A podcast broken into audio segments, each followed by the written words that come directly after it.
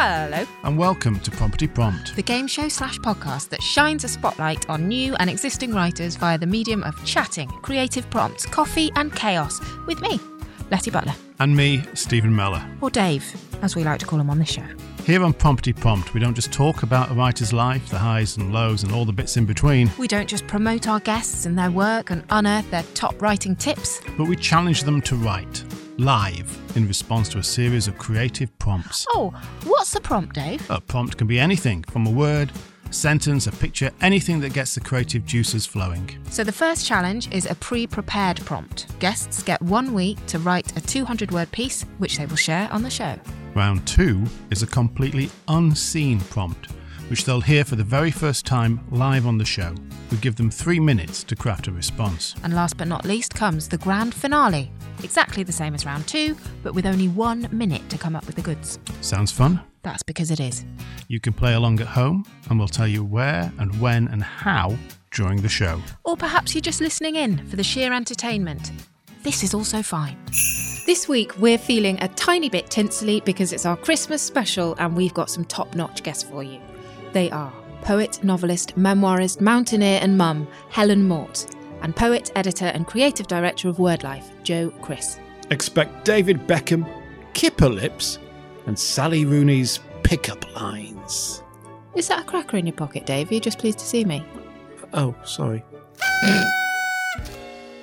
Merry Christmas, everybody! Ho, ho, ho! Can you imagine it? Christmas already? It must have flown through this year as far as I'm concerned. How are we today, Letty? I'm excited, really, really excited for today, actually, Dave. Why are you excited? Well, because it's Christmas, isn't it? Oh, Christmas will get everybody excited, isn't it?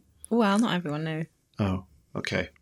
That's kind of like brought it down straight away. I thought we were going to go for Sorry. high energy Christmas love. I'm sorry. You yeah, know, everyone loves Christmas. It's great for every single person in the world. Yeah, well, actually, I'm I'm with you. Actually, it's not. Should we introduce the guests? I think we should because it's getting a bit dark over Yeah, this side of the okay. table. Right, who we got on the show? So I am really, really delighted to welcome to the show two of I'm going to say Sheffield's and and beyond finest poets, Helen Mort and Joe Kriss. Welcome to Prompty Prompt. Thank you. Thank you. Are you feeling Christmassy? You look quite Christmassy. Yeah, I mean, you brought the hat, so Yeah, I didn't have a choice, did I? So, but No, no. Although your, your shirt, your shirt combo is, I mean, it's red. I've got a red jumper. We're all quite Christmassy in the studio today. Helen, are you feeling Christmassy? Um, I am now that I'm a reindeer. Yeah. Wasn't until that point, but now I might just keep these on. Well, actually, first and foremost, Oh, yeah. because it is uh, a Christmas show, and in honour of the fact that we now have a guest on the show who's actually appeared on University Challenge.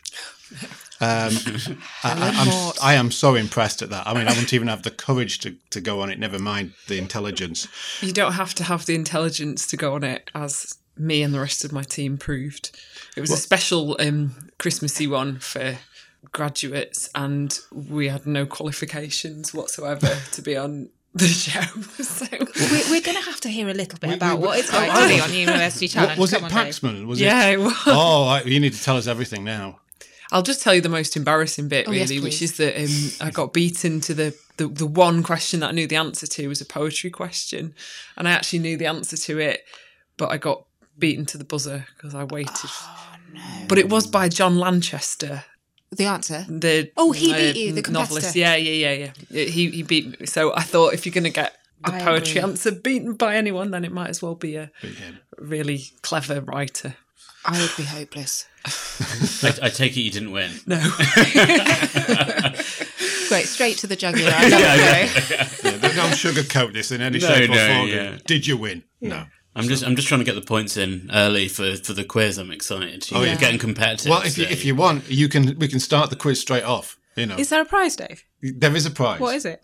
Uh, it's Peter for a day.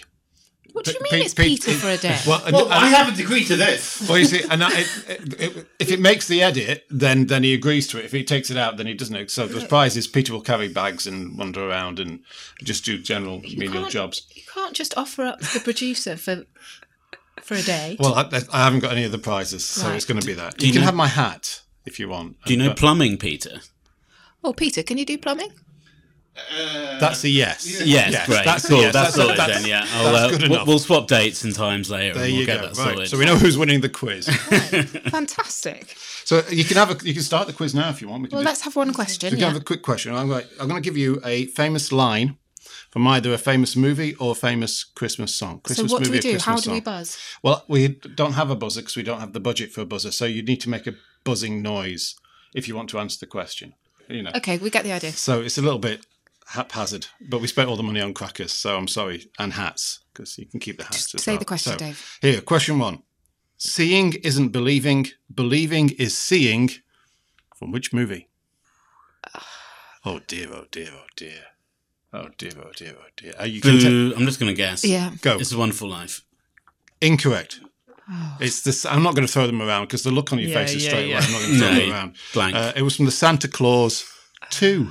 So there you have it. That is so niche. I think, you know, I thought you were going to go for like Home Alone or something. Okay, all right. And each man's life touches so many other lives. When he isn't around, he leaves an awful hole. Buzz. Correct. That's got to be It's a Wonderful Life. Yeah. It is a wonderful Yes. life. That's why I said correct. correct as in you buzzed to come in. So that was brilliant. I Yes. might just answer that to every single question. It seems like I've It won't 50, win you. 50. It won't win any points from this point onwards. There is no other. I'm kind of like giving away. that It's a Wonderful Life does not feature in the. And let me just check. It doesn't feature. Anyway, we're not going any further. Okay. Although So, actually, no. Christmas is a very busy time for us, Mister Cratchit. Buzz. Letty Sheffield, Scrooge. Buzz. Helen on the other side of the table. A Christmas Carol. No. What? Very close. Very ah, close. Oh, what's it It is a Christmas Carol. It's Christmas. It's not. I'll throw it one no further oh. over. It's not. It's a Wonderful Life. Okay, it's the Muppet Christmas Carol Oh. I'm so embarrassed. from Michael Caine's greatest performance. I'm sorry, but I think Helen should get half a point for half that. a point. Half a point. Yes. Right. Well, I'm Moving already beating my score on university challenge. That's good. Right, Good start okay. to the show. Brilliant. Well, we'd have two brilliant poets on, and I have to admit, I'm not a poet. I've dabbled like everybody, right? Every writer, it seems. So the question I'd like to, to sort of really kickstart our chat is why is poetry important? Lovely question. if it does feel a little bit passively aggressive, I admit. Well, no, I think it's because, like, you know, both of you do so much. Joe, you you work with Word Life to kind of, and your whole ethic is to to bring new work to new audiences through a variety of, of different ways, albeit technology or live or whatever. And Helen, you work with an array of of non-writers. You're on the radio a lot, and it feels like both of you share that desire to to get poetry out there. So so why is that important to you? Why do you think poetry is important? Well, I guess I think it's um, well, it's that that thing, isn't it, about it being the best possible words in the best possible order. There's something for me about poetry where it's sort of like because I write in all forms. In, increasingly, I, I like to, I love all kinds of writing, but it's sort of like the. I can't think of a better analogy. It's like the the malt whiskey of literature. It's like you, you only need a little tiny bit because it's so strong and so powerful, and it's it's so evocative. Um, and you just see it all the time, don't you? I'm always so struck by because if people know you're a poet, um, they're going to ask you questions at certain points, and it's always the same. It's always at weddings and funerals and births, and these are the times in life when people want a poem and they want to read and share a poem. And I think that says something about the way it kind of has a direct line to our emotions. So I think Yeah. poetry will always be. Um, special in that way because it's memorability and it's concision and the way you can carry a poem round in your head if you like some of my favorite poems i know by heart. In fact i once recited a robert frost poem to my mum when we were on holiday and she was like oh is that yours? You've, you've improved. You've got really good. And it wasn't mine. But you, the fact that you can do that i think is, is really special and it doesn't have to be written. Um, it's not you know even if you even if you couldn't read stuff on the page you could appreciate a poem I'm getting carried away now. So what do you No, it's think, great. Joe? No, I mean, I I completely agree, and I think the best way of answering this is I think everyone has to, you know, you have to answer it personally, I suppose, and kind of go back. I think to the experience that you have, or I've had, or you've had reading poetry, and I think you know, for me, when I was younger, especially, I think when I kind of first discovered poetry, probably initially through, you know, school, but also listening to music and sort of, sort of kind of penning song lyrics and not really knowing what it was. You were just kind of writing these unrequited love letters to uh, someone at school you fancied and, you know, maybe you called it a poem, but it was song lyrics, that kind of thing. I, I think I don't want to get too attached to that experience because that was obviously quite a bad experience, I think, growing up. But the the uh, the better experience of, I think, is just this idea that, that the poetry is, you know, is a way of seeing and it's a way of in, kind of engaging. Uh, it's, it's been like having a conversation with yourself. I think writing poetry is. I think especially when you kind of start it as a, as a kind of artistic practice. I think it's some often a way of working something out, mm. and I think that is probably the thing that first kind of drew me to, to writing and, and poetry. And then, to be honest, it, it was just something I just enjoyed doing, you know, fundamentally. And I think poetry is important because, you know, it, it, it's a way of kind of I think I think working things out. I think, and and it does have something about as a way of seeing things in the world. And the other thing I like about it is that it's so aggressively uncommercial, um, in comparison to other art forms as well, which I think you know, to be honest, do get sullied by by money and by lots of other things. You know, you can't make a film without 400 pieces of product placement in it. You yeah. know, the the art world these days is kind of you know, you know, for me, it, it's just an art form that I, I think I I appreciate and I engage with. And I think, you know, other people probably get the same thing from joining a local football club or from other art forms as well. You know, I, I wouldn't make overblown claims for, for what it is or, or, what it does. But I think, you know, for me personally, it's, you know, it's been a way of kind of working things out. And I suppose also just a way of finding a community of people as well, actually. Yeah. Um, uh, is now almost like a golden time for poetry because you have got all these other mediums that you can draw in. It feels as almost as that there's a sudden with technology you've got this more this greater accessibility. Is that a good thing for poetry, or is it dangerous, perhaps? Oh, it's definitely a good thing. I don't think. Uh, I'm trying to think if poetry could ever be dangerous. I suppose. I suppose. It, I mean, you can get some quite sharp, cutting poems, I suppose. But yeah, I mean, I, th- I think it's a great thing. You know, I, I think. I think the thing that's happening more with poetry more generally at the moment as well is that in the past it's been quite an elite art form. But I, th- I, think, you know, I think especially now though, you're really seeing lots of different communities really buy into what poetry is and kind of find their own, you know, form with it. And that's across lots of different, you know, across gender, race, you know, sexuality, you know, poetry really feels like this quite radical art form now where lots of lots of different and exciting things are happening and again, like I think um, that different mediums work better for poetry than for anything else. Again, because of the concision and because it's so a poem can be a tiny thing. It's sometimes easier to quote from and extract from. It's very quotable. So poems work on Instagram, they work on Twitter, they work on yeah. film, they work in performance. Um, they they are so flexible, for want of a better word. And so I think yeah, you see it quite a lot with um, the more you get asked to work with film and with radio and stuff like that, it's like I always feel like it's easier for me as a poet than it is for a novelist or for a memoir mm. writer or whatever. Um, but also the thing about danger as well, yeah, I totally agree with with you, Joe. Um, there's there's always there's always for some reason there's like a, and I think it is because it's so uncommercial that there's sort of a bit of a fear in the poetry world about lots of things being dangerous to poetry.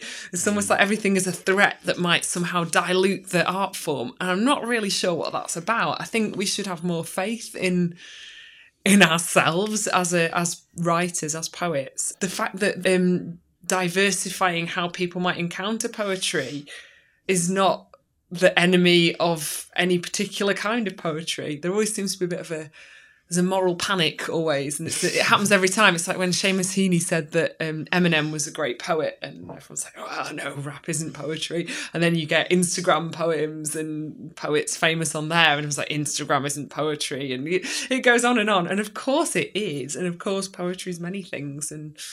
I yeah. don't think I don't think as a as a world, the poetry world needs to be frightened of anything. I was going to say, you know, we've got all these different kind of terms, these that that and I think it's probably because different ways of, of different styles. So we've got spoken word, and uh, beat poetry.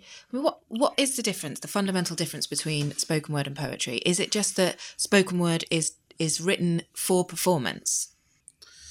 I mean, in some ways, I think these terms are quite loose, and often when when people use it, it depends who uses the word, what they mean by it. So I suppose you know if you went to bookshop and there's a spoken word section, it literally just means the spoken word kind of thing, and you might hear audio books and all of that kind of stuff sort of categorized as, as spoken word. And sometimes people use terms like performance poetry, slam mm-hmm. poetry, and I, I think ultimately, like in a way, it doesn't really matter.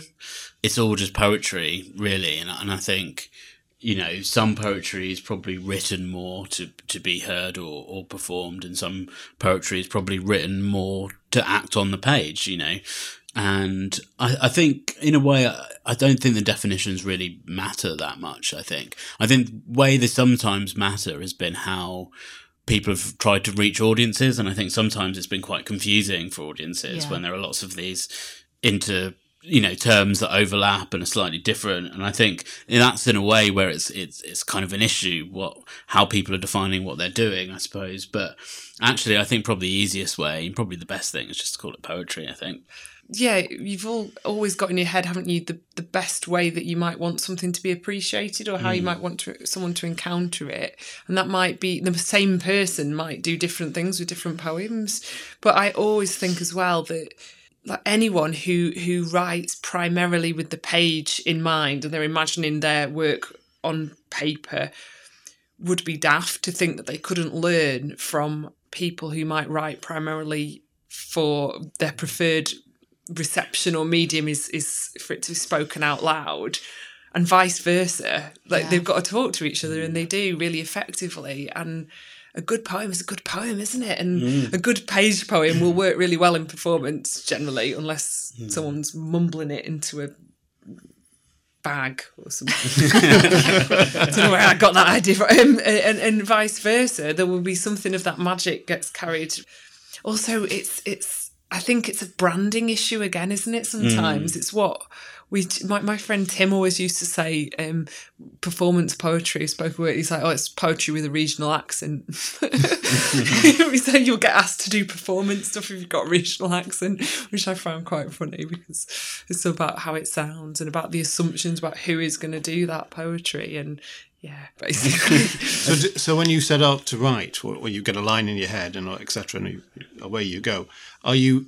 Do you automatically think the page, or does the line then generate a thought of, well, that actually could work with film or with with radio, with sound in some shape or form? It depends. It depends on how I've been asked. So if it's a commission, that's different because yeah. you're being asked to do it for a specific purpose. So you've got someone else's intention and preference in mind. But for instance, um, I wrote something on the way here in my head, and I was just walking into town and I was turning the lines over and over. So that's the sound and I then wrote it down in my notebook. So that, but but I'm hearing it as I was walking, but I was also imagining the words on the page and sort of seeing it and imagining where I put the line breaks. So it's kind of and and most people I know would like even if they're writing on the page or typing, they might read it out loud to themselves before. Mm. And I guess I bet you'll have had this experience as well, Joe. Like I've had so many experiences of reading a poem for the first time live. And as I do it, I sort of make edits and I go, mm-hmm. actually that bit doesn't work. I'm gonna change that bit. So it's which is partly you and hearing it, but it's partly the audience as well. Yeah. And do you mean like gauging how the audience is responding and kind of tweaking as you go? Mm. Is that a thing that you do? I think, like you know, when you're reading poetry, um, to an audience, you can almost feel a quality of silence mm. where you can kind of, you know, you can feel whether a line is understood or misunderstood mm. or whether something catches and holds or whether something's just, oh, that bit's too long. You know, you know, John on the fourth row is looking out the window and is a bit bored. You know what I mean? Yeah. You, you, you, you, know, when you're when you read, John. I don't bloody John. He always hates my poems. But, um, Why does he keep coming back? I don't know. Yeah, he keeps following me around. But you know, it's funny actually. I think when you're on, when people are in an audience, often I think sometimes they almost feel a bit invisible, and it's yeah. quite funny when you're reading poems. You know, on a stage, sometimes you you can pick people out. You can see what's what's happening. But yeah, I mean, it's about that quality of silence, which definitely builds into my editing process now. At least you know, reading out once at an open mic or a gig or somewhere. Yeah. yeah. I'm interested in. So I wanted to jump on what Helen you said about, um, and I actually I saw this in that in that lovely video you've got on your website. Is it the John Muir? Oh yeah, Trust, yeah, I- running up hills and Yeah, uh, is, is it called. In the Wild? the wild in me. The Wild in Me. That's right. The Wild in Me. And in that video, you say that one of your favourite things to do is to, to get a line in your head and then take it out for a walk or a run. And I love that idea. I mean, and I, I- I know that you do that as well, Dave, and, and just let that idea germinate as you're outdoors in the fresh air and all of that stuff. So, have you got a process like that, Joe? I was that- just thinking that. I think I take some of my lines out for a pint. Much better. Much, well, it's definitely worse for me. I think much more unhealthy lifestyle choice. But um, yeah, I mean, absolutely. I think you know, you just let it sit with you, don't you, and just kind of try and understand it, feel it out, the sound of it, you know, the meaning of it, and just over time, it kind of just develops into sometimes into a completely different poem that than you thought you were writing, you know, and sometimes it takes a really long time, doesn't it? So, like, I, I mean, sometimes it's quite quick that those things come together, but sometimes I've, I've very occasionally like, had an idea for something in my head for years, waiting for another idea to kind of connect with it because you know that the first idea is good, but it's not quite the poem. And so then you get strange moments like. I remember once um, being in a, a toilet in a theatre in Hull, and suddenly this idea that I'd had in my head for years, something else. I was like, ah, that's the that's the, the thing. So then, what are you're going to do? You, you stand by the sink writing it down, or well, maybe you just think about it for longer. And I I think there's something nice in that process in letting it settle because the bits that are really memorable will have mm. stayed with you and the bits that are less memorable you probably forget but maybe you've forgotten them for a reason so i've never quite been frightened of you know that thing where everyone's like, oh, right, his worst nightmare would be losing their notebook or losing a poem or losing a draft. And I sort of think it's all in there, really. And I, I find that really comforting, that concept of like you, you didn't go to that cubicle with the intention of having an epiphany, but it's something quite comforting about, you know, uh, knowing that your subconscious is just sort of ferreting away in the background, like kind of constantly filtering through ideas and, and working on your behalf even when you're not aware of it. Yeah, which is why you don't need to. I, I, I don't get frightened of periods of time when I'm not writing anymore. And actually, for me, those are quite long often.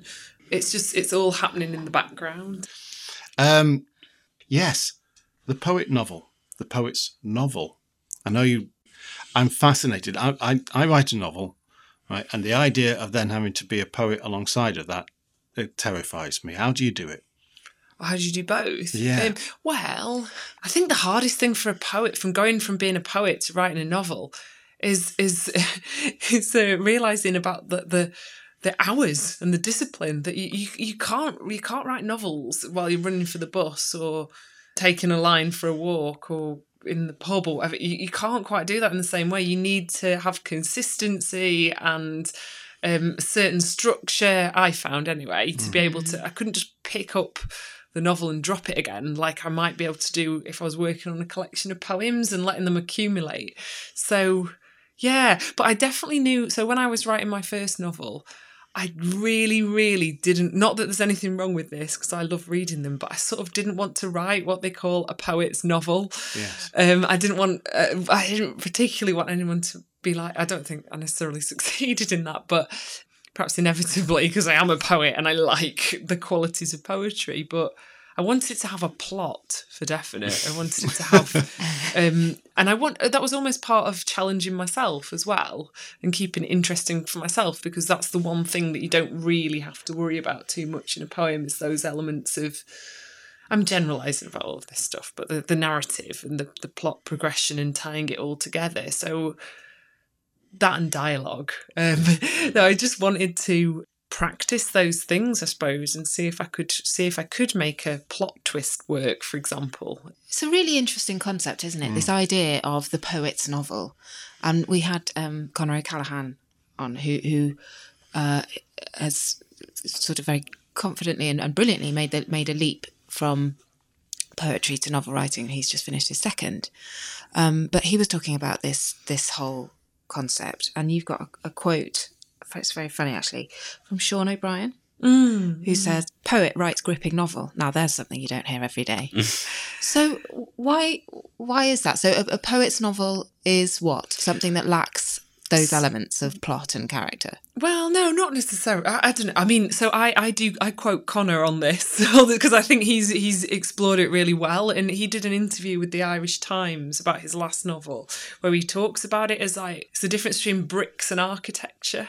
So he's like, when you're a poet, you're thinking about the bricks all the time. It's all about the bricks, and then the novel, you're thinking about the architecture, and if you lose sight of the architecture, it doesn't matter how great the bricks are, it might not kind of work. And I, I think his that interview is great. So I think it answers all these questions really better than I can. Um, so I think it's in the Irish Times. Yeah, and basically everything he says in that interview is absolutely true about what it's like to write a novel as a poet um, and the, the change and also the things that you he's really good on talking about the things that you sort of in some way feel like you shouldn't write about but you have to write about and how that sort of more feels more risky in a novel than it does in a poem and you don't have the metaphor and and just just the kind of um yeah the exposingness of writing a novel i suppose and how that I, I when I, when I think of like the the the bad side of that term, the poet's novel, because I like poetic novels and I like novels written by poets, absolutely.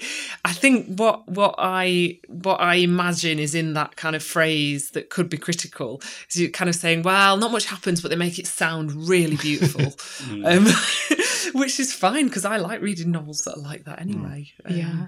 I just wanted to sort of with mine, I sort of wanted to see if I could push myself because I probably knew I could make it sound okay, but could there be other things that I might fail at a bit more, but that it'd be good to try, if that makes sense. So, Joe, you're a poet. Have you ever wanted to write a novel?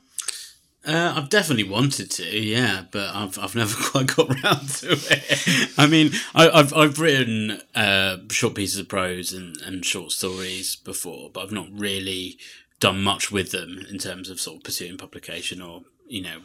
But um, yeah, I, I I mean the thing that I think I always struggle when I write prose is that you have to write things like John walked down the corridor, opened a door, walked into a room, and in poetry, you get forget about all of that narrative stuff, and you, you can forget how people get from A to B, and you know, I mean, I, I think there's that what I'm really impressed with in, when when I read novels is you know the skillfulness in making some of the mundanity of it come alive and Yeah. still be engaged in it, and obviously dialogue is. I think one of the hardest things to write. And I think especially like you know, when people speak normally, people talk in like truncated sentences that spiral off and aren't complete sentences. And then maybe a good example of a poet's novel might be dialogue and where someone's, you know, speaks for two pages. Yes. Yes. like, oh, that reminds me of a cold night in September. You know, no one, no one speaks like that. You know, people can barely hold one cohesive thought in their head before bumping into another one, as opposed to being able to kind of, you know, write these or speak in these beautiful long narratives and monologues. So. I, I think the single most useful practical bit of advice that anyone has ever given me about writing was about exactly that. And it was um, I'd sent a, a draft of my novel to um, Joe Hakim, who we both know through poetry and performance and stuff. And he just said to me, he was like, Remember that when people say something, they're often doing something at the same time.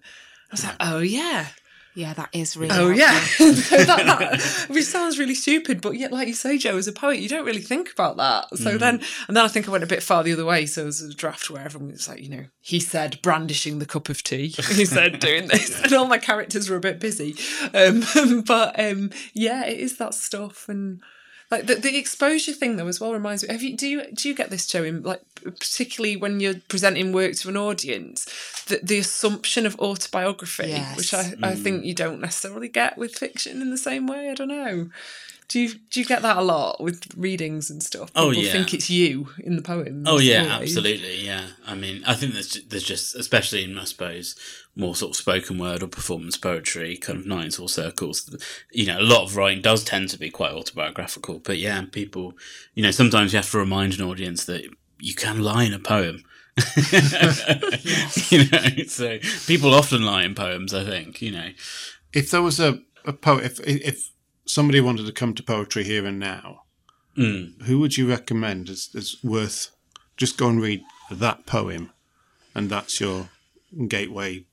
What do you mean if Drug. someone had never? What, Yeah. Like, where's a good starting point? Yeah, For, yeah. What's the gateway to yeah, the to, lovely to question. I, th- I think it depends on the person, doesn't it? Because I think uh, it's always you know requires you to come up with some kind of judgment on their on their character or what they might respond to. Because you know, I think someone like maybe like someone like Sharon Olds, actually, someone like those, just beautiful, emotional pieces of of, of writing. Um, certain poets speak to different people, don't they? So I think you'd have to kind of so people coming from a kind of more of a music or background, you know, someone like Kae Tempest, you know, might might be a kind of gateway drug into poetry for them. But yeah, it just de- depends from you know where they're coming from, I suppose. Someone needs to develop, I bet they actually have already, an algorithm, a bit like Spotify or something, Yes. where you put in the stuff that you like in different genres and it'll tell you what poet you What a should brilliant read. or- idea. That is a I bet somebody's idea. done that. I bet you can find it somewhere. I've got a question about word life and also now then. hmm Yes, go for it. So could you just? Well, I know that you are you the creative director of Word Life, um, and it would be useful for for people for listeners to understand a bit about what Word Life is, Yeah, great. and also in your capacity as the creative writing editor for Now Then magazine. Mhm. I'd like to know how you select work. So I think lots of listeners maybe would, you know, thinking about sending their work somewhere. So from an editor's perspective, what makes you select work?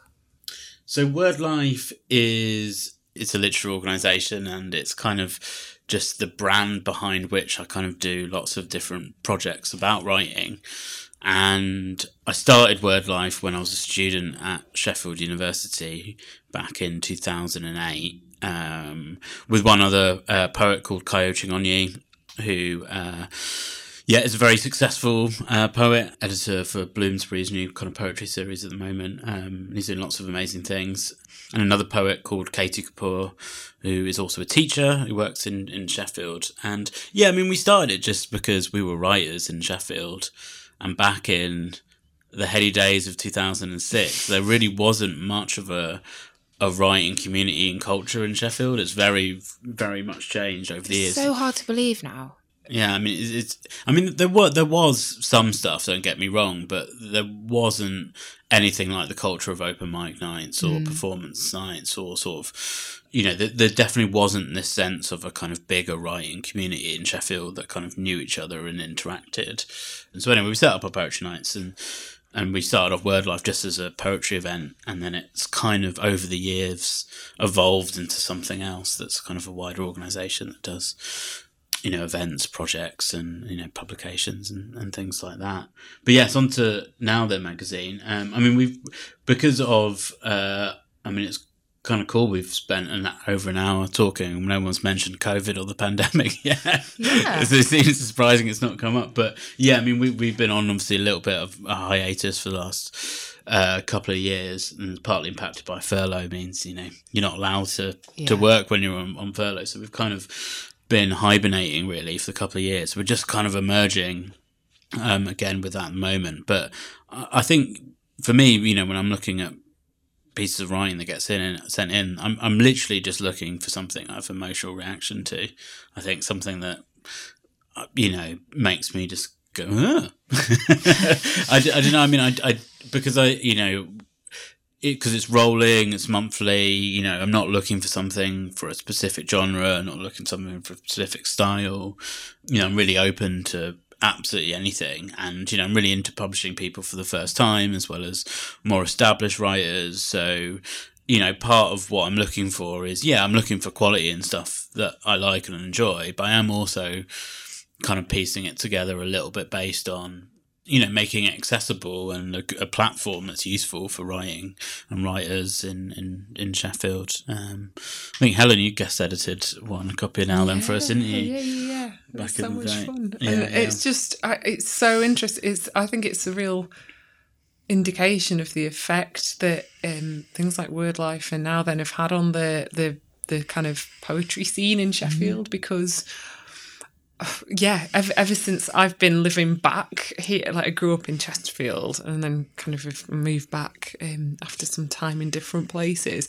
And yeah, I'm, I'm just aware of it as a really vibrant poetry, spoken word, literature city. Um, and, and yeah, there's so much going on.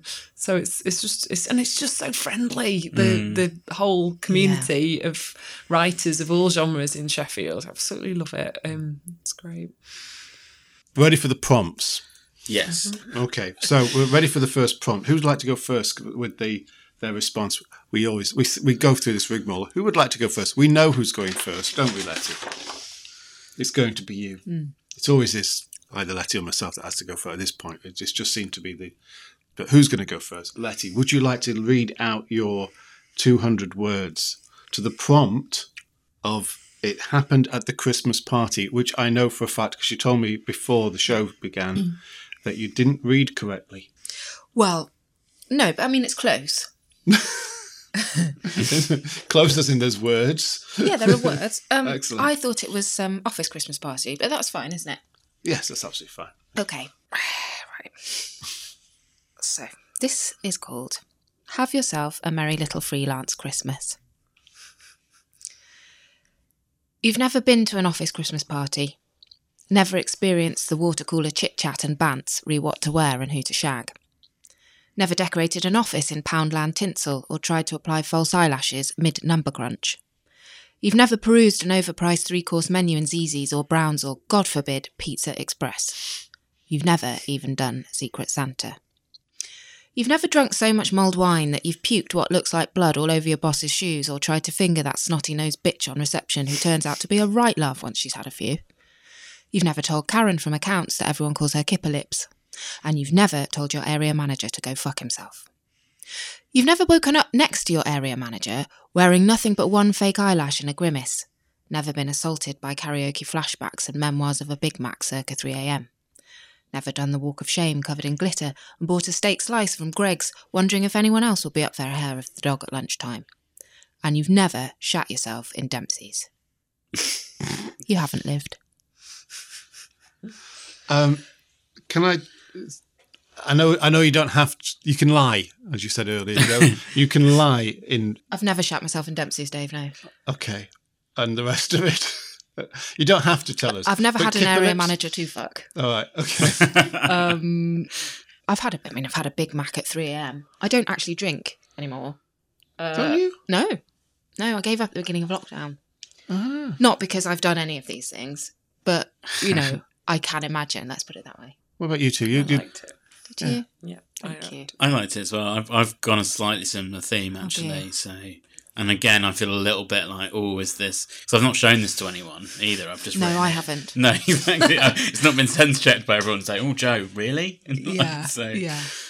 I think what, what I started from is I wanted to talk about, you know, all the poor people, e.g., me and you lot, yeah. uh, who don't actually no you prob- you probably do who don't have the office christmas party or don't have that kind of thing and then i know that some organizations try to have like a creative freelancer christmas party situation but you know i would actually really like to go to an office christmas party so i think that was just an outpouring of my own vitriol and bitterness at actually having never never gone to one so if anyone listening wants to invite me to a christmas party promise i won't uh, puke mulled wine all over your boss's shoes I mean, that's why I'd invite you. So, Oh right, okay. I, I promise I will yeah, puke mulled wine all over your boss's you shoes. come. Okay, great. Yes, thanks. Brilliant. Okay. Well, if it's it's going to be a bit similar, let's go with it, Joe.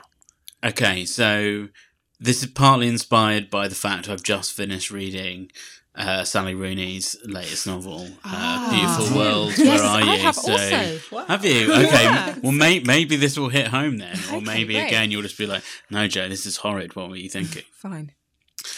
It was at the Christmas party that Johnny started trying to pick up women by using lines from Sally Rooney novels. As the sales team rattled through a chaotic tone deaf karaoke version of Last Christmas, he slid up to Michelle from accounts and asked her if she ever felt like she was living in the last lighted room before the darkness. Michelle often felt like this, but this afternoon she'd also seen Johnny picking his nose while in the elevator and then pressing the buttons, and couldn't bring herself to suppress the image by entering into conversation with him. Johnny watched Alan, his line manager, walk back across the small pub dance floor with a pint of Heineken. As Alan pulled tight his fist to indicate that he too was living on a prayer, he managed to accidentally knock his own pint out of his own hand, cascading it down his trousers and shoes.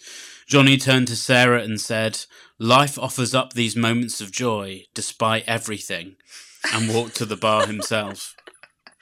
Johnny tried to muse whether his new Sally Rooney pickup routine was working, and came to the conclusion the night was young and it was too early to tell. He got a drink, pulled out his necklace so it was sitting on top of his shirt, and headed to the smoking area. I love it. I love it. I'm going to have to read this. This I'm not. I'm like I feel very left out here because I've not read the latest. I'll latest. lend it ones. to you. Thank you. You do realise, don't you, that if instead of um, identifying lines from Christmas films and songs, Yeah. it had been from Sally Rooney novels, we all would have done it much would have been completely different. wouldn't it? We would have done- Let's quickly. No, you're not doing very well at digging me out of my holes here. No, I'm Helen, would you like? What, you what did you get for the 200 words? Well, I didn't go down the office Christmas party thing, um, Right. but Letty, you can definitely come to. I, I, I do get an office Christmas party for my university teaching job, and you can definitely come to that. And I am married to my boss there, so you have permission to be Oh, sick on his great. shoes. I'm sure he wouldn't mind. Fantastic. I'll go home and I'll tell him that I've just invited you to a Christmas party. Oh, I don't even know if there is one this year. Anyway, no, I didn't go down that route. Um, uh, so uh, I wrote a poem instead. Um, Great. which is a lot shorter than 200 words. And I'm not sure, it's, it's, I feel like it might be a less, mm, it's not as fun as what you did. It might be a bit weird. So now I'm worried about it. But that's fine. I'll just read it. Um, it happened at the Christmas party, or in the dark porch at your favourite auntie's, or on a driveway near the end of Manor Road where every passing stranger froze. It happened on the tip of your mum's tongue, the hem of David Beckham's 1998 sarong. It happened in the lockdown supermarket queue. It happened as the tube released the glue. It happened where Wyming Brook runs out. It happens in the single syllable of shout. It came, as you'll say later, from the blue, but it never happened, happened to you. That is beautiful. Stunning. Helen. Mm. Bit weird. Thanks. And and did you get that going for a run, or or there was one of those you sat down and thought, oh no, I'm on the show tomorrow. I've got to write Something. I wrote it on the way into town.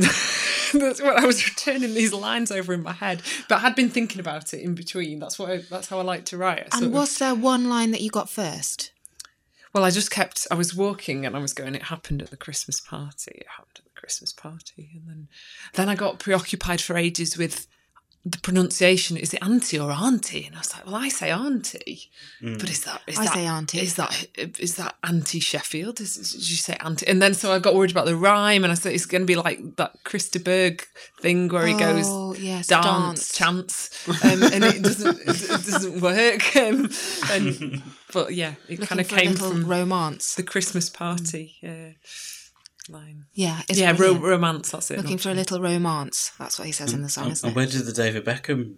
Oh, yeah, that, Yeah, that's the line. Well, that arrives somewhere walking through the um, sort of subway bit as you go into town. That's I where don't David know why I was thinking of David Beckham's That's where his spiritual soul lives. Yeah. And I had to Google it, and I was hoping that um, r- rhythm-wise in the line that it wasn't going to be post 2000 because it needed to be 1990 something. So luckily, I googled it, and it was 1998.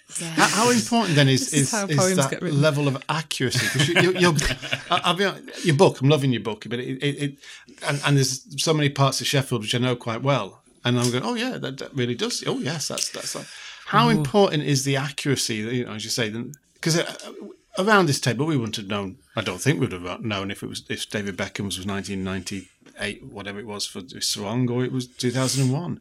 Um, I'm now worried that you're going to spot the two factual inaccuracies if you know Sheffield and the surrounding area in my novel. So you get a prize if you can spot what they are. All right, okay. One of them's quite quite obvious and quite bad. Um, but yeah, no, it doesn't matter. It's like Joe was saying earlier. In poems, you can lie. Um, Yes. But if the truth works, then sometimes Great. Yeah. Why not?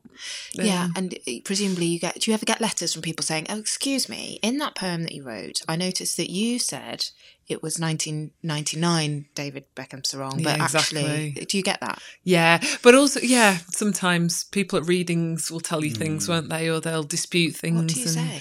Um, I just nod politely Oh, well done. and hope for the best. But yeah, you do get. The thing is, as well, maybe it links to the fact that I think there's so much interesting material in everyday life, in, in geography and in place names and in things that really mm. happen. So why wouldn't, in a way, why why wouldn't you record it? And Yeah, not that's- not that David Beckham is the only interesting thing I could think. but Is this the first time David Beckham has turned up in Yeah, one I've never- quizzes? okay. Yeah. it's never never, Never, into it's never occurred before. before. Yeah. I bet he'll be pleased. I think he sure. would be. Yeah. Lovely. Okay, well, now it's time for crackers. Oh, Because the idea is we're going to pull some crackers, or you guys are going to pull crackers, yeah. uh, and pull them as close to the microphones as you can just to annoy No, the producer. Oh, yes, go on. you've already tried on. to flog him to the guests. So I have, yeah, well, I already have done, so that's good. Right. Um, so pull the cracker, whatever comes out of it, you use as your prompt for the next Oh. three minutes. Please pull, cra- pull crackers, Well, you- pull crackers. Should I pull one of you? Dave? Oh, you won. Sorry. oh, Dave. Well, you can have that because I don't need Breaking it. my Do heart. another one. Yeah, we'll do another one. so we'll op- open them up and then oh, go on. do you want to pull my? You ready? Yeah. Do you want to pull my cracker? I know. I, There oh, at least I won You that. went so- there. Yeah. So what have we got? Because I mean, it might not have. I think my cracker's trying to tell me something. What is it? It's giving me a pair of tweezers. Your prompt then for the three minutes. That is a pair of tweezers. I've got a pencil. All right. Joe, your prompt is. I'm going to have to write these down, otherwise I'll forget. uh, Letty is tweezers. Joe is pencils, and Helen's is. Well, I've got some cards, but I did the thing I was drawn to first was was why are fish easy to weigh because they have their own scales. Is the Um, joke? Oh my god, a joke. Yeah, I'm, I was immediately drawn to the joke as well. Well, if you're drawn to the joke, I'm happy. Honestly, I didn't even bloody get a bloody joke. Oh no! Are you my joke, Dave? Thanks for that. Here it is. okay. What does a frog do when his car breaks down? Well, I don't know. What does a frog do when his car breaks down? Can anyone guess? Rib- it's got something to do with ribbit, isn't it? Hops. He gets it towed away. Oh, yes. There's such a slow motion on that. The groan. So, stop stalling and trying to get extra time to think Right, about hang on. it. So, so oh, okay. So, So- uh, we So I'm doing cards. tweezers. If you want jokes, do you want- if you're drawn to the joke rather than the cards, go with the joke. If you if you and that goes for yourself, Joe. If you prefer to somehow use the joke as your prompt instead of the pencil, okay. And you have three minutes, and they start now.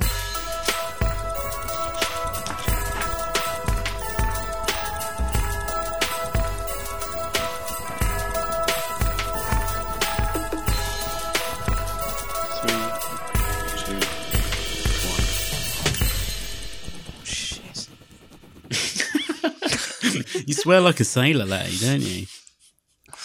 So how was it, Letty? Um, yeah, it's great. Thanks, Dave. Everybody else? Yes, I do swear like a sailor. Yeah, good. Sorry, I'm, I'm still trying to construct, finish constructing the last line in my head. I'm, I'm Are you going to do some live editing for us? yeah, I am. Yeah, exactly. So shall we? Shall we? Shall we go with Helen Let- first? no, let's Yes. go with let's go with bloody Joe. So No, we can't- don't, no, no, don't do that. No, it's I'm, tr- it's it's, I it's it's got to tie it all together. So I'll steal your best lines, like every uh, every, every good writer does. So Okay. Well, Helen, how did you get on? him, yeah, yeah. Did you go with the Enjoyed joke? Or did you go with the cards? I didn't actually.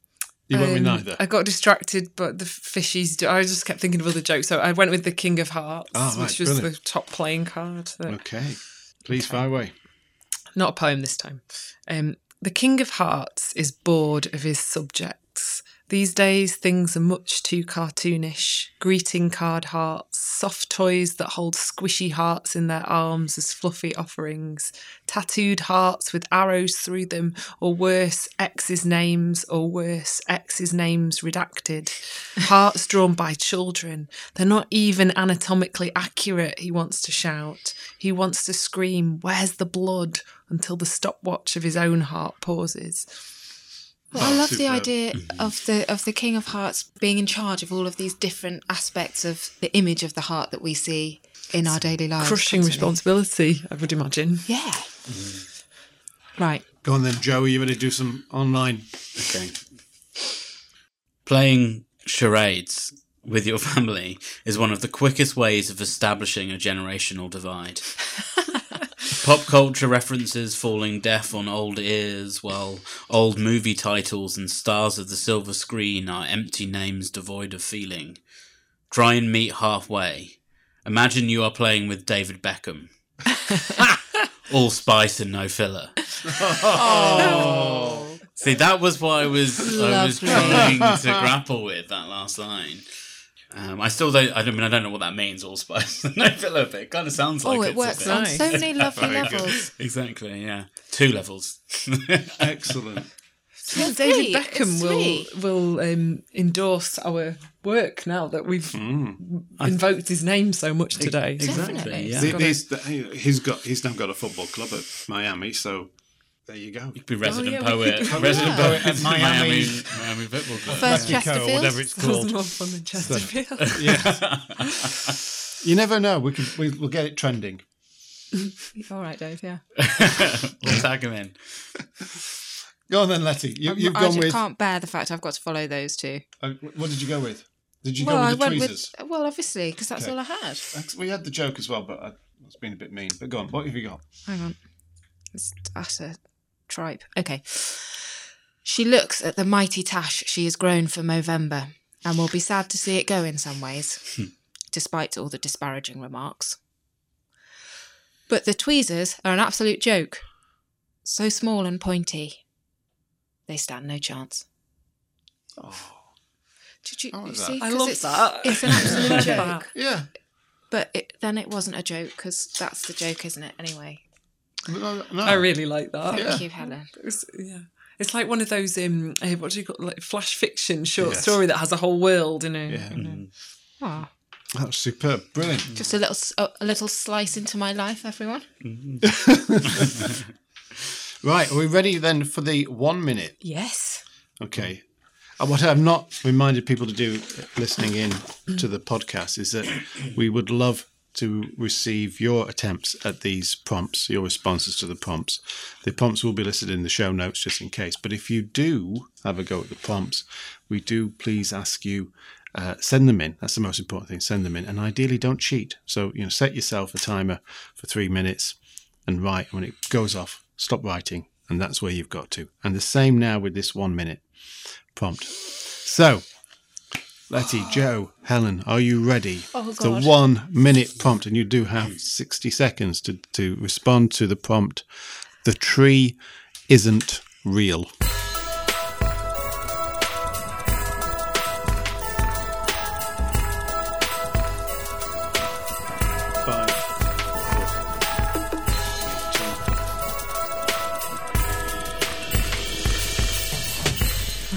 You're going to swear at me again, Letty. No, I'm I'm really going to try and watch my language since Please Joe's don't. sailor comment. Please don't. Please don't. We like it when you swear. I've, I've put a swear word in, in mine just for you. Oh, thanks. so I thought even up the score a little bit. Oh, I mine's thought. got one. It's, it, mine's got one, unfortunately. So it's counter, counter, counterbalanced. Helen, do, do you have any swear words in yours? No. Then I think we better go with yours first because Okay. these two are so potty mouthed. Uh, it says just read it. Please do. The tree isn't real, but the roots are. Look under the soil and you'll find them an open, grasping hand reaching as if cheated out of something, a gesture of friendship unreturned. That's, I was thinking about my new friendships museum, wasn't I? Superb. I've got goosebumps. Look. Yeah, straight in. Ab- Brilliant. Absolutely. It's really Sure, nice. it's not because it's November and it's cold. I, li- Definitely I not. like 'cause it seems really positive, and then the last line it just turns unreturned. It's like, oh dear. ah, okay. So which of you two potty mouths are going to go first? I don't mind. Go on, Letty. Okay. I wish I, again, wish I didn't have to follow that. Anyway, okay. the tree isn't real. It's made of fudge. I got it from Willy Wonka's van. He was vile, actually. I think we should uninvite him. He's shit at charades anyway. I was just trying to tie in with the I. I love the fact that everybody's you're starting to tie in all. It, it, it's, it's communal. It's, it's, it's Yes, it- Christmassy. It's, a time of giving. It is. Yes, everybody's A giving sharing. lines and ideas across to each other. It's, it's, it's glorious, absolutely glorious. And yes, Do you like fudge? Anyone like fudge? I don't. I like fudge. Do you? I like fudge. Okay. Yeah. I do, but I couldn't eat a whole tree. No, A whole tree of fudge. Yeah, it's a no. bit of a challenge. Good word though, isn't it? Fudge. Satisfying, isn't it? Yeah. Something to do with the D and the G next to each other. Yeah. It's like Judah, but I don't know how to say that. Actually, no, that's wrong. I've got it. Sorry, I've got verbal diarrhea. La la la la. No, we're leaving you in the hole here. Mm, no, over to Joe, please. Let's Joe, hear your swearing. let's have your last, your one minute's worth. the tree isn't real. Victoria Beckham tried to explain to David, but he wouldn't believe her. Of course, the tree is fucking real. It's green and shaped like a tree, and you've just called it a tree. If it's not a tree, then am I a human? Stunning. oh, Stunning. I So good. love it. Uh, uh, oh, That's so for everybody. for everybody. Oh, well I'm loving done. it. Loving it. I'm gobsmacked. Really am. Superb. I never Thank realised that David Beckham was my muse. Actually, you know, you've, been, you've shared your muse with me, muse. and now I've I've taken him and, and run with it. Yeah. Brilliant. Absolutely brilliant. And although what did strike me in there, I think that's the first one from YouTube that had dialogue in it. Yeah. Mm-hmm. Yeah. Because I remember earlier on when, when you mentioned dialogue as a as a having to write dialogue, both of you pulled that face that went, Oh, dialogue. you know. Ooh, yes. well, Dialogue face. Yes. So anyway, th- and that brings us. No, it doesn't bring us to the end of the show because most we'd like to know what's next. You know, we're coming towards the end of the year. What's next for you both? What can 2022 bring in your lives? Ooh, I'm not sure really. I mean, uh, I mean, uh, obviously, I, I work in poetry and literature, but I also do lots of other stuff. So I'm booking a politics festival at the moment called the Festival of Debate. So uh, that's going to be in April and May. I'm hoping actually to host Helen's book launch for a new book. Oh yeah, yeah, Yeah, which would be cool. Um, so yeah, I'll be working on that. I think over over the next few months. But apart from that, I'm hoping some Baileys. Although that's kind of in this intervening period between now and the end of the year.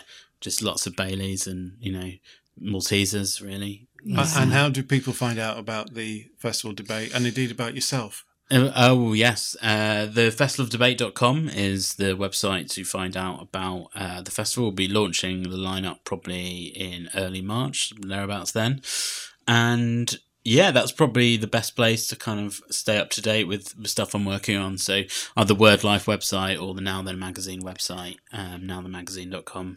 And if people do want to submit their work to now, then do they have to be Sheffield based? Like, what's what's the? No, you, you can you can be based anywhere. Yeah, yeah. Um, and now at the moment we're online, so we don't. We used to have limitations on line length and, and length, but we don't anymore. So yeah, it's just you have a go on the website nowthenmagazine.com. Submission details are all on there. Fantastic. And obviously we take poetry submissions, but we also take submissions of articles and lots of other things as well. So if people write fiction or non-fiction or just write like writing think pieces and things like that, they can get in touch with us as well. Amazing. And we'll put all of that into the, the show notes as well for people to, to access. Lovely. But I think, Helen, he's giving the game away about what 2022 might be bringing for you.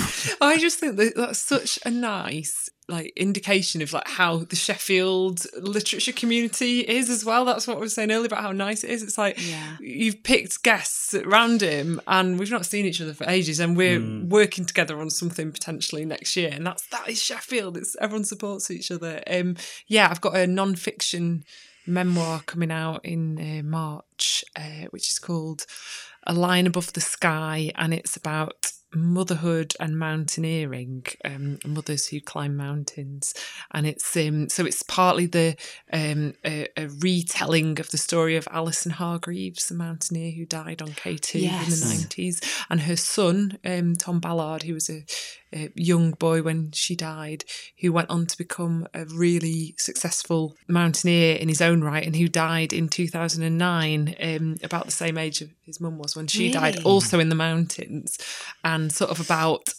I'm a very amateur, terrible climber, but about my own sort of climbing exploits in the past and how that's changed since my son was born three years ago, and sort of um, all things around that. Wow. I've also got a poetry book coming out next year, which is I haven't had one for ages, and then it's, it's all happening at once. Um, but that's later in the year. and what's that called? That's We- called The Illustrated Woman after the Ray Bradbury The Illustrated Man, and it's partly Oh, about brilliant. tattooed women through history, especially in the Victorian era, the sort of circus circus performer, tattooed lady. Well, there's two things for us to look forward to. And how Three do people things.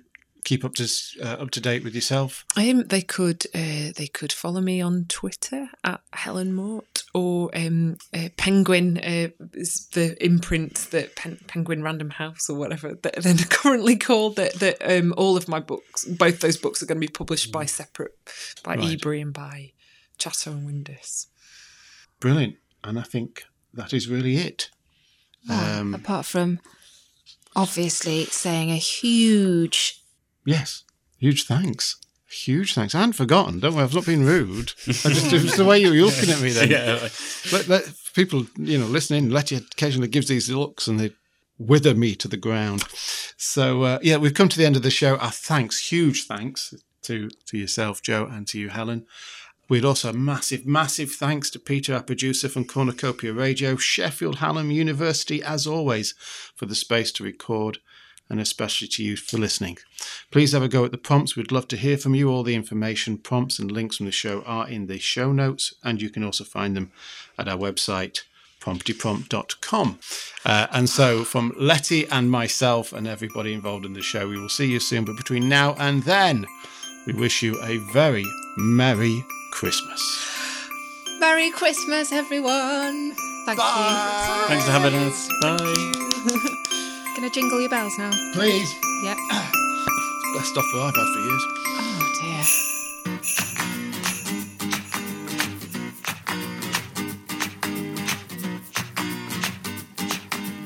If you've been playing along at home today, we'd love to see your responses to any of the prompts. And if you're a writer and would like to be on the show, please send us an email to promptyprompt at gmail.com. You can follow us on Twitter or Instagram at PromptyPrompt or head to our website, which is promptyprompt.co.uk or promptyprompt.com. We've got both, just in case. You'll find information there on our website about how to join our Discord server. Come and join the community, share your written work, connect with others, and have fun with your own writing prompts. If you'd like more information on today's guests or a recap of the prompts, they're all available for you as part of the show notes. And finally, if you have enjoyed Prompty Prompt, and we really, really hope you have, please share the shit out of it. Tell your chums and tell your mums.